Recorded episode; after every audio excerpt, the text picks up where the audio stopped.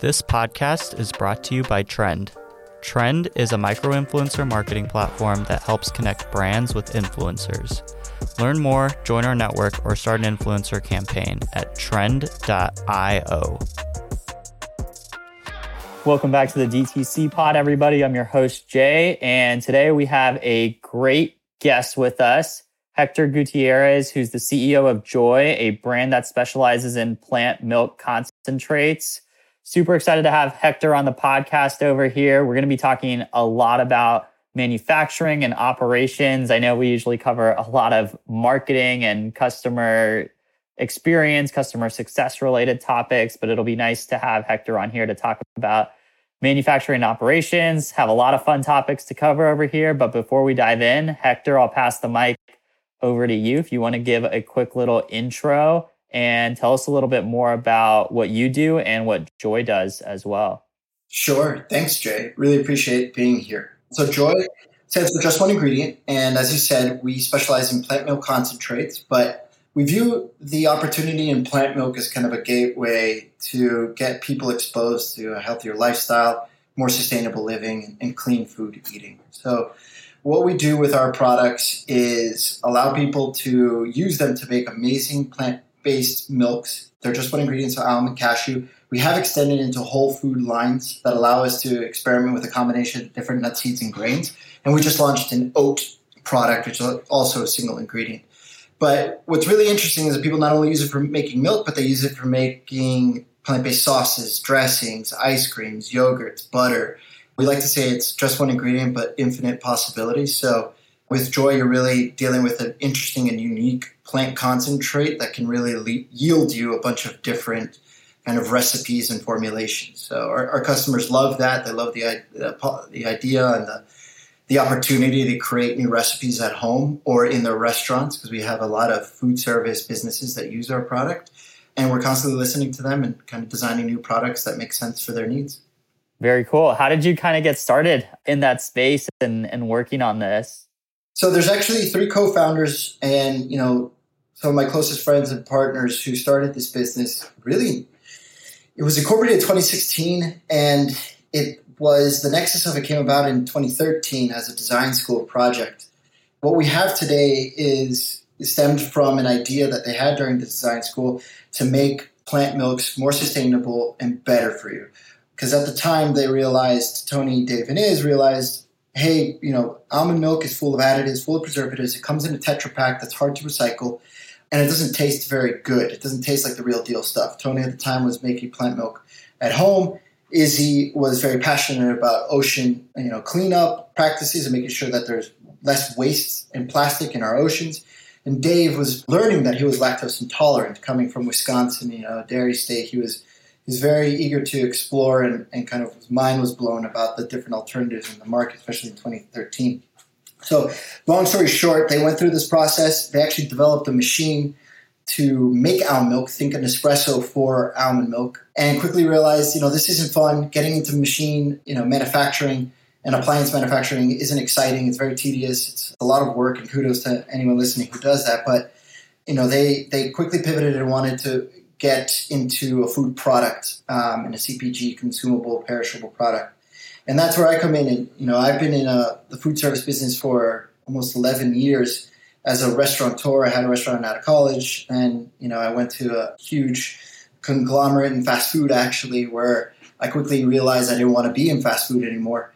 After two years there, traveling the world, and then you know, I went to cold pressed juice after that and that's where Tony and I got to talking because I was making plant milks at scale for our cold pressed juice operation. We had dozens of, of, of, store locations throughout Florida.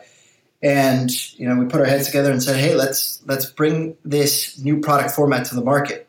So that was in 2018. We first went out to food service. Then 2019, we launched a consumer brand called JOI, uh, in April of 2019, and we've been scaling and growing ever since then, both our food service channel and our direct to consumer business channel.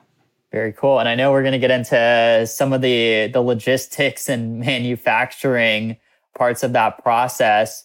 Let's talk a little bit about the manufacturing process specifically. I know you have some experience in this. what are some things that first time founders or brand owners might be generally unaware of when working on consumer packaged goods for the first time? It's a crowded market. There's a lot of different characteristics that make brands either stand out or not stand out. And I think really understanding your, your point of differentiation is key. And we we had an interesting challenge there because our product kind of looks like a nut butter, and we explicitly make sure that it's not called a nut butter because we actually use processes that are different, very different from nut butters.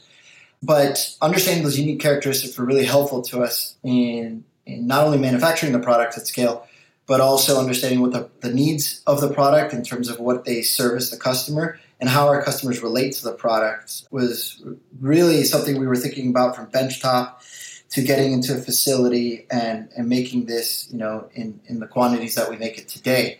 And I think, you know, some, some factors that people underestimate is, you know, when you're making something at home, making it in a facility at scale, the recipe and the formulation begins to change slightly. So, you know, keeping keeping in mind what you're ultimately trying to achieve and having some guiding points for you to ensure that you're not degrading the, the quality of the final product is is really a sweet spot because as soon as you start scaling, it's very tempting to start adding flavors or you know additives and preservatives, and you know coming across that line, depending on what you're trying to achieve ultimately, and playing with different processes and you know ingredients is really something a labor of love, and you got to test a lot.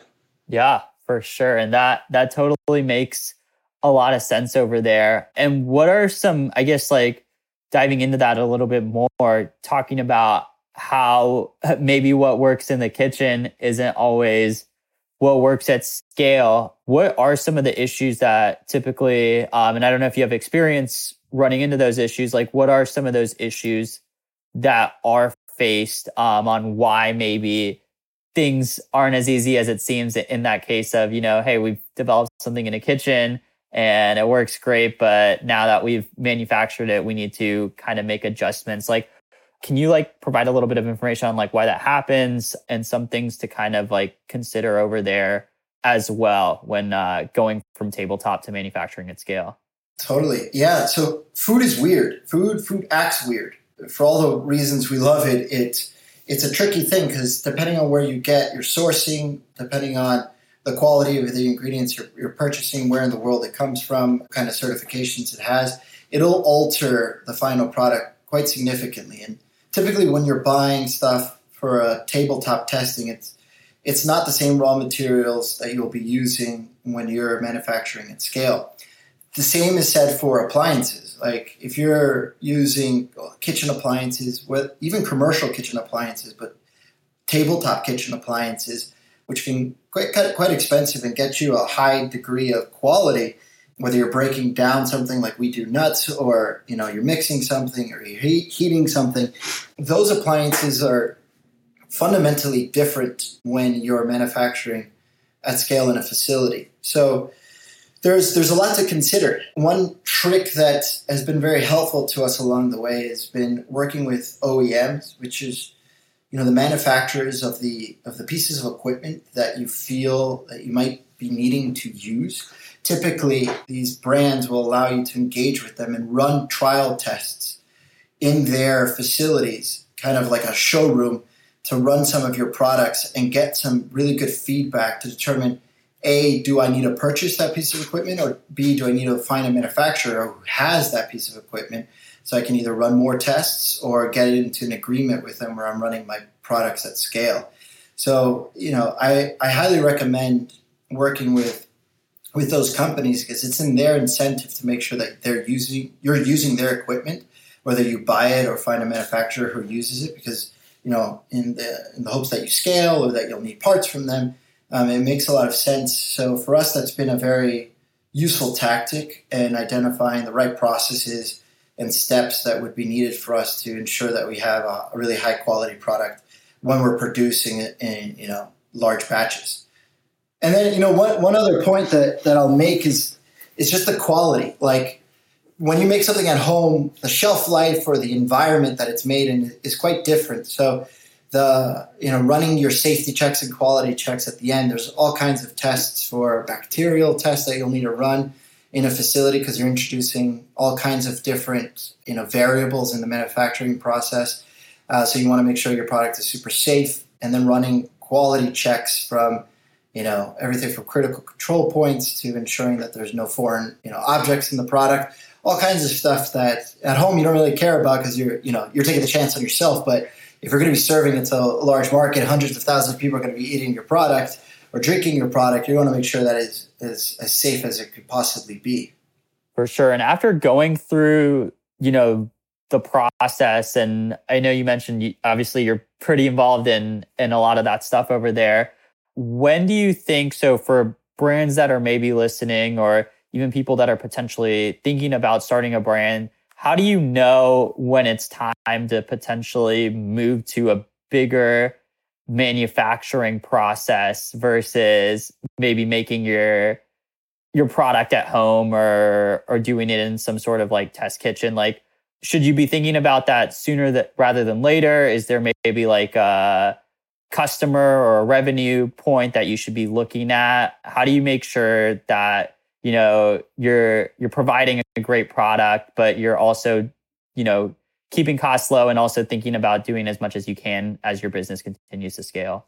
Yeah i think i think a way to approach this is like don't let good get in the way of perfect. And i mean that when it comes to scale. Obviously you know quality is a huge component of it and safety is a huge component of it. But you know getting product out there in the market is is the number one thing that you got to be doing, um, making sure that it's a quality product. Obviously, if you're trying to grow a business, you want to make sure that that product is as good as it could possibly be. So when when I think about it, it's like make if it if making it at home gets you the results that you think are are great, go for it. Give it to friends, family, see what they say. Then work with the test kitchen. You know, scale that test kitchen as and maximize the opportunity at that test kitchen as much as possible Uh, overextend yourself at that test kitchen as much as possible, and then start thinking about okay, do I need to vertically integrate? Do I need to work with a co-man? When your volume dictates that, and not before your volume dictates that.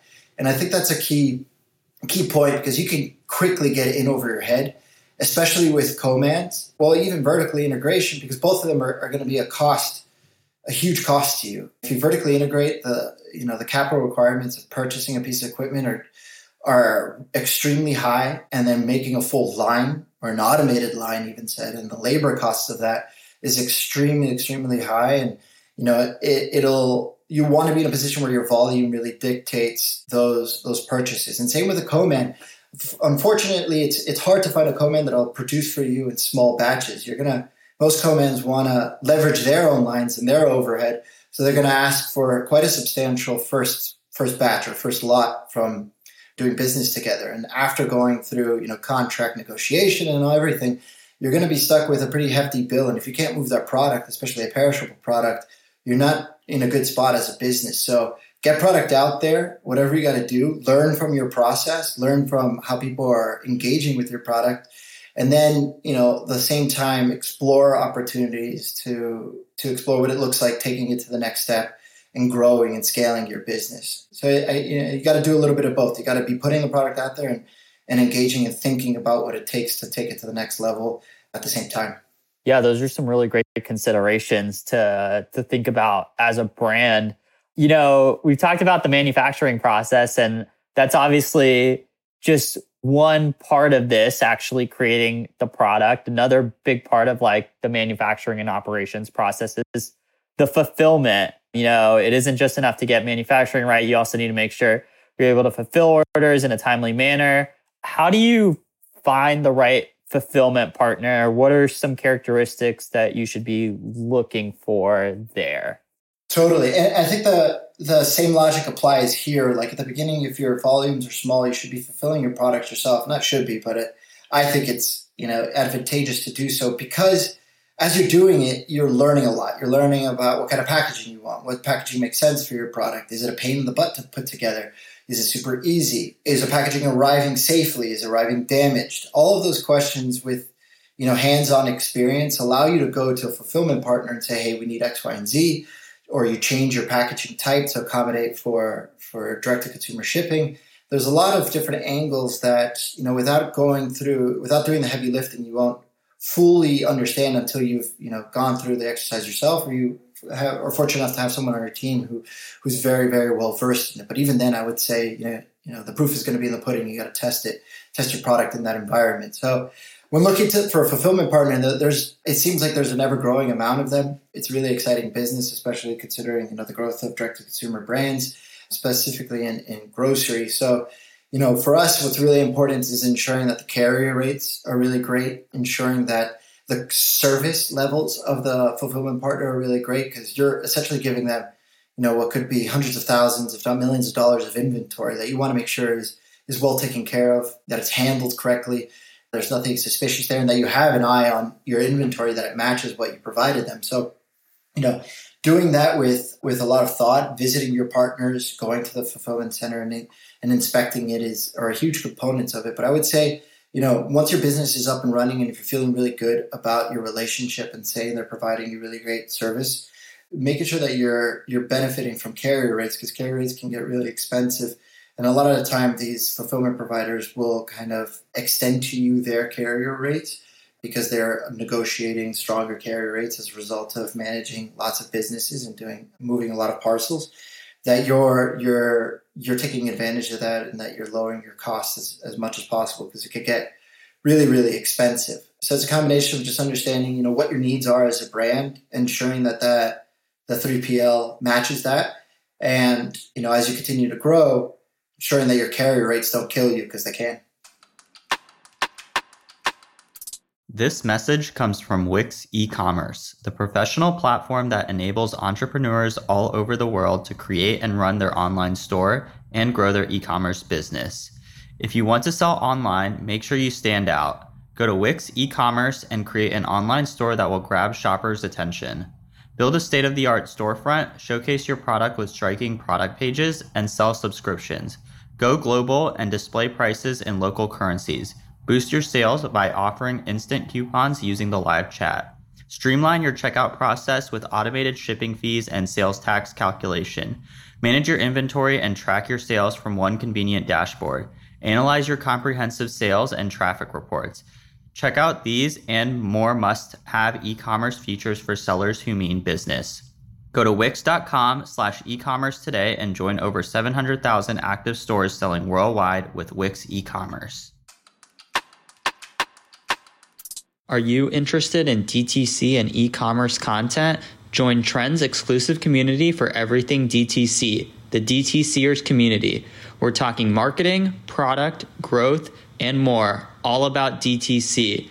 Go to trend.io slash podcast. That's T R E N D dot io slash podcast and look for the Slack community link to claim your invite. We hope to see you on there.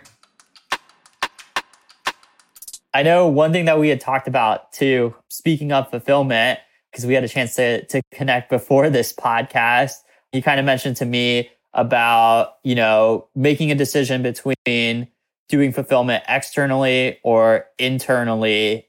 Could you kind of explain to to listeners out that there that maybe don't know what what is meant by that or don't know what the difference is what you mean there and providing maybe some like pros and cons as well for both. Yeah, yeah, totally. So we we actually got super serendipitous and lucky. We the week that COVID, the pandemic kind of hit everyone and everyone was shutting down, I think it was the last week of February, we moved to 3PL. Our business was at the right size. Prior to that, we were we were fulfilling all the products ourselves. And since then we've we've kind of engaged with different 3PLs. So what I'll say to that is going back to the point that I made earlier is like it's it's crucial for you to understand how your product travels. We actually have made four different changes to our packaging and three different changes to our so four different changes to our primary packaging, three different changes to our secondary packaging. And we continue to, and we're about to go through the fifth, which we're really excited about.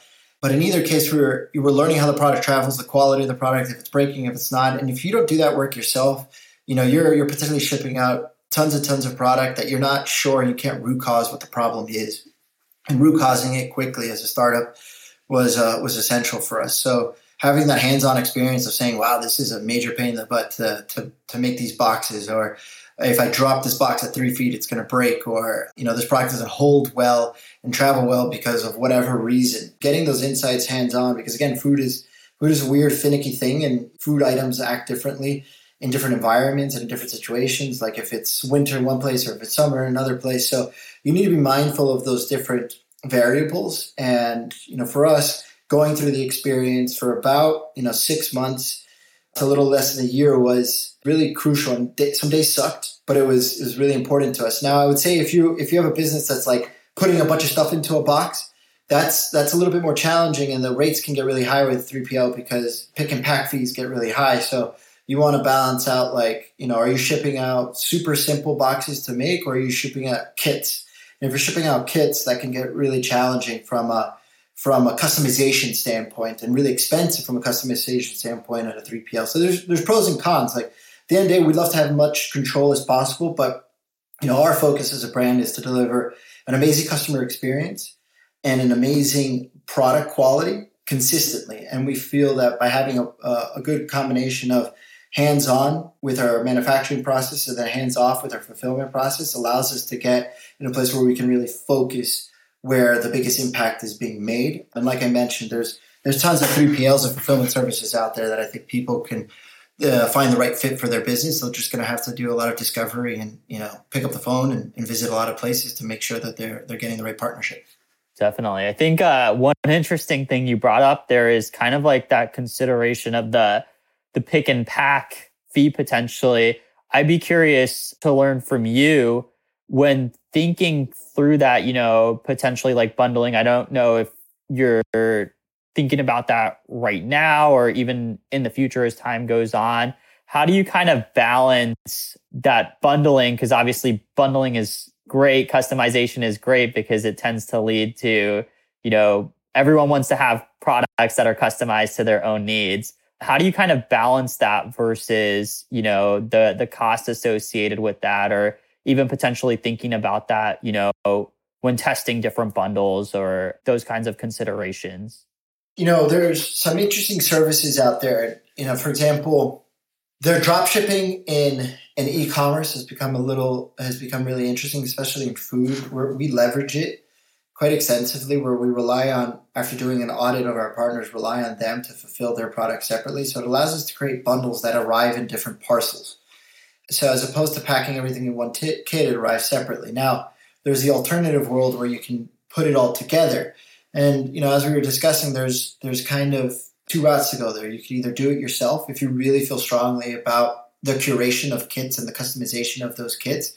Then I think having you know a team to perform those customizations themselves would would probably be advantageous and maybe more cost effective. Although that that is highly questionable right now in, in today's environment. But at the same time, you know, 3PLs are, are doing a really great job of of taking the right, receiving the right data points and making sure that that box is put it into the right kind of fit. So it, I would say that if you're going down the 3PL route for custom kits and the curation of pick and pack boxes that have an assortment of different products within them, I would say having really great SOPs, standard operating procedures that you could provide to your 3PLs that allow them to ensure that they're doing this exactly as you want them to do it, that they're, you know, stacking the boxes correctly, that they're packaging them correctly, that it has, you know, the highest level of quality in terms of thoughtfulness behind how it's composed inside of the box is really key because, you know, you have to put yourself in the shoes of the people working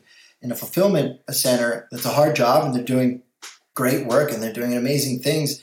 But you know they're having to deal with other brands and packaging a lot of different things into one in one facility, and they're not going to pay as much attention to your brand as you or your team would if they were hands on with it. So there's the luxury of thinking, oh, I'm just passing this workload off to somebody else, but you really have to be sensitive about you know ensuring that they're going to deliver at a high quality um, and consistent level, ensuring that you know what customer ordered is actually arriving in their box as they ordered it. And I think that's a balance of, of striking the balance between having a great partnership with your 3PL and informing them and curating the processes that allow them to deliver on your needs. Definitely. Let's talk a little bit about, you know, we've talked a lot about bringing one product or your first product to the market. I'm sure there's a lot of brands out there that are thinking about multiple products, brand owners that want to constantly be innovating, adding SKUs to their line. How do you continue innovating your product line and what should you be thinking about when looking to add new products, not only from maybe what your customers are looking for, but even from the operations side, kind of thinking about that in a meaningful way? Totally. So you can go far as a business with one product if you really focus on on delivering an amazing experience. I truly believe that. And we've been very thoughtful about executing new products for a couple of different reasons. One, we think you know it's it's challenging enough to educate on what our product is and we want to make sure we're doing so in a thoughtful way and learning new ways to c- communicate our product offerings and appealing to new segments of our consumer base that may be interested in different attributes of our product. So i think there's there's a lot of diligence to be done and the best way to do that i think is engaging with your customers and taking surveys and picking up the phone and asking them for their time to engage with them over the over the phone or in person to really understand how people are using your product on a day to day basis. With that comes a whole wealth of knowledge. You know, for us, it was really surprising that, you know, people use our product. When we first launched with Almond and, and Cashew, people were using our product for coffee. A lot of the milk was being made specifically for coffee. So we thought, hey, what would our version of a whole food creamer look like? So we came out with that. It's a combination of hazelnut, cashew, and oat, and it froths really well, and it it's slightly sweet without any sweetener. Uh, the natural sweetness of the ingredients we use, and that was a really great product for for coffee, and it continues to be. And then due to the you know the the surge in oat, we we had to come up with our version of oat, so we came out with an oat milk powder.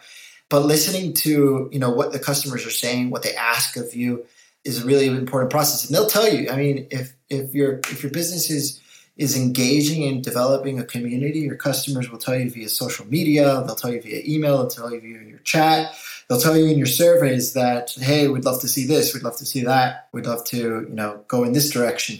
And I think being very mindful of that is a huge component. And then obviously backing into what you think are market trends, what's exciting and what's compelling, and what spaces make your team really excited. I think it's it's not only important to understand what your customers are doing, but you know, speaking to your team and what would motivate them to get out of work every day, you know, to to take things to the next level. If there's a product out there that they think and are personally invested in to make sure that they bring to the market in a really exciting way, that's a that's I think that's a very powerful point to leverage and something or insight to leverage and something that you know if you can if you can have your customers behind it your team behind it and the market trends are in the right direction then you know you'll undoubtedly have success with that product if you spend time on in, ensuring that it, it, it's being delivered with a lot of thoughtfulness and executed at a high level. Yeah i think that's a key point that anyone can kind of take away is just being thoughtful about what they're producing and what they're spending time on in terms of their product line. I know we're coming towards the end of the podcast over here. So one of the questions i do want to ask you as well you know we've talked a lot about process, tips, guidance around manufacturing and operations. I kind of want to take it back to to your role at JOI as someone who's kind of been in the driver's seat. What are some of the challenges you faced as a CEO of the company, and what would you tell other CEOs as well? Yeah, I mean, I think everyone has their own challenge depending on where you're you know what your prior experiences were and the team dynamic and what kind of business you're operating and so it's a very they say it, you're it's isolating at the top because I think less so because of the decision making processes but more so because you know it's always a unique space that you're in. You're you're making unique decisions for something that's never been done before. There's no business like yours exactly with the people behind it and, and in the environment that we operate in with the sales channels and the complexity of our world today. So it's very isolating to drive in that terrain, not because you're alone, but because that terrain is kind of uncharted much of the time. So, you know, for me, I think it's important just to get your head out of the trenches. If you're kind of driving in a seated place, I was talking about, uh, you know, me being in Colorado recently, like it's a beautiful drive, but the people who get to really see the the, the landscape as you're driving into the mountains are the passengers because you're focused on the road a lot of the time. But stopping every once in a while to take a look at the scenery is, is a huge component of it. So I would I would advise any any CEO to stop every once in a while and to reflect on, you know, where are you today? Look around you, look at the landscape, the environment, the people you're with, and ask yourself, like, are we going in the right direction? Is is this the place I want to be? Are these the people I want to be with? Are these the products we're pushing? Are we marketing in the right way? And you know, reflect on that every so often because it, it's really easy to just keep your head down and say, hey, we got to hit these numbers, we got to grow X, Y, and Z, and so many unique and really amazing opportunities can pass you by if you don't if you don't take a moment. And actually, interestingly enough, you know, I'm part of a, a, an amazing group here in Miami. Uh, it's called the Local Leaders Collective, where we get together it's different CEOs and founders who, who talk about their, their their struggles. And we were actually connected as a result of one of my forum members, Adam. And you know that that forum and that leadership collective is an opportunity for us once a month as leaders of our businesses to get together and do that and talk about our businesses, reflect about what's going on. And that's been super powerful for me. And I know it's been powerful for all the members of, of this collective and this, uh, particularly of my forum group. So that's been a, a, a huge thing for us. And I highly recommend either, you know, whatever you got to do to get yourself out of the trenches, whether that is friends or with family or with peers of yours or colleagues, uh, to do so and take that time to reflect. Some great tips over there. Those are awesome as we're wrapping up over here, I want to turn the mic over to you one last time. Obviously, this has been a great episode. You know, it's been great talking about manufacturing and operations and, you know, some great tips and considerations to make when making decisions around there. Let's talk a little bit about JOI as we're wrapping up over here. What's next for for JOI? We've had just such stellar growth, and I'm so excited and, and fortunate to be part of this amazing team. And, and an opportunity, and we're we're really paving the way to create a new product category, which we're really excited about. We call them plant bases. It's our concentrates, and we're going to continue to explore new iterations, new form factors of this plant-based concentrate. Why? Because we feel very strongly about you know ha- going down a clean label path, ensuring that there's no additives, no no no funky stuff in our products, but also highly sustainable. And we're actually making some really great progress in ensuring that not only our product is sustainable from the manufacturing standpoint as well as how people consume it, but also our packaging standpoint. So we've done we just launched no product that comes in a fully compostable uh, pouch. It's it's home compostable and industrial industrially compostable. So that's huge for us, and we're excited because it's a zero waste product uh, from end to end. And our our bases that come in the paste format are are going to be transitioning to glass, so moving entirely away from plastic. So that plus new form factors that we have in the pipeline and growth as a, as a direct to consumer business. There's some really interesting marketing initiatives and partnerships that we have in queue. Just allow us to be, I think, delivering on a lot of different expectations and and really kind of you know coming out of the kind of out of this environment as an underdog in a, in a crowded space of milk products and getting people you know, educated, informed, and excited about this new form factor to make their milks and their other plant-based food items at home or in their businesses. And you know, by by educating people on that and, and getting product in people's hands, we think we're we're doing a really great job. So just super excited about new new products that we have in the queue and and improvements in on products that we're currently you know that we're currently providing to the market. Yeah, exciting things up ahead. We'll definitely be keeping an eye on uh, what what you and your team are up to at JOI. Hector, it's been awesome having you on the podcast over here. A lot of knowledge dropped. I know I learned a lot. I know our listeners did as well. You know, as we're in the final moments over here, where can people learn more about, you know, what you're doing at JOI, potentially even connect with you as well, and anything else that you want to share as well as we wrap up over here? Yeah, totally. We're at www.addjoi.com, E-D-D-J-O-Y.com. Joy spelled J-O-Y, just one ingredient. So for your listeners listening. And yeah, our Instagram and TikTok, that's a great place for us to engage. I'm always on there talking to our customers. Add JOI, A-D-D-J-O-Y is our handle.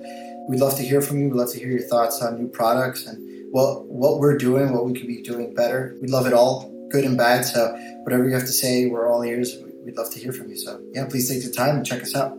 Awesome. Well, thanks again, Hector, for for all this great information over here.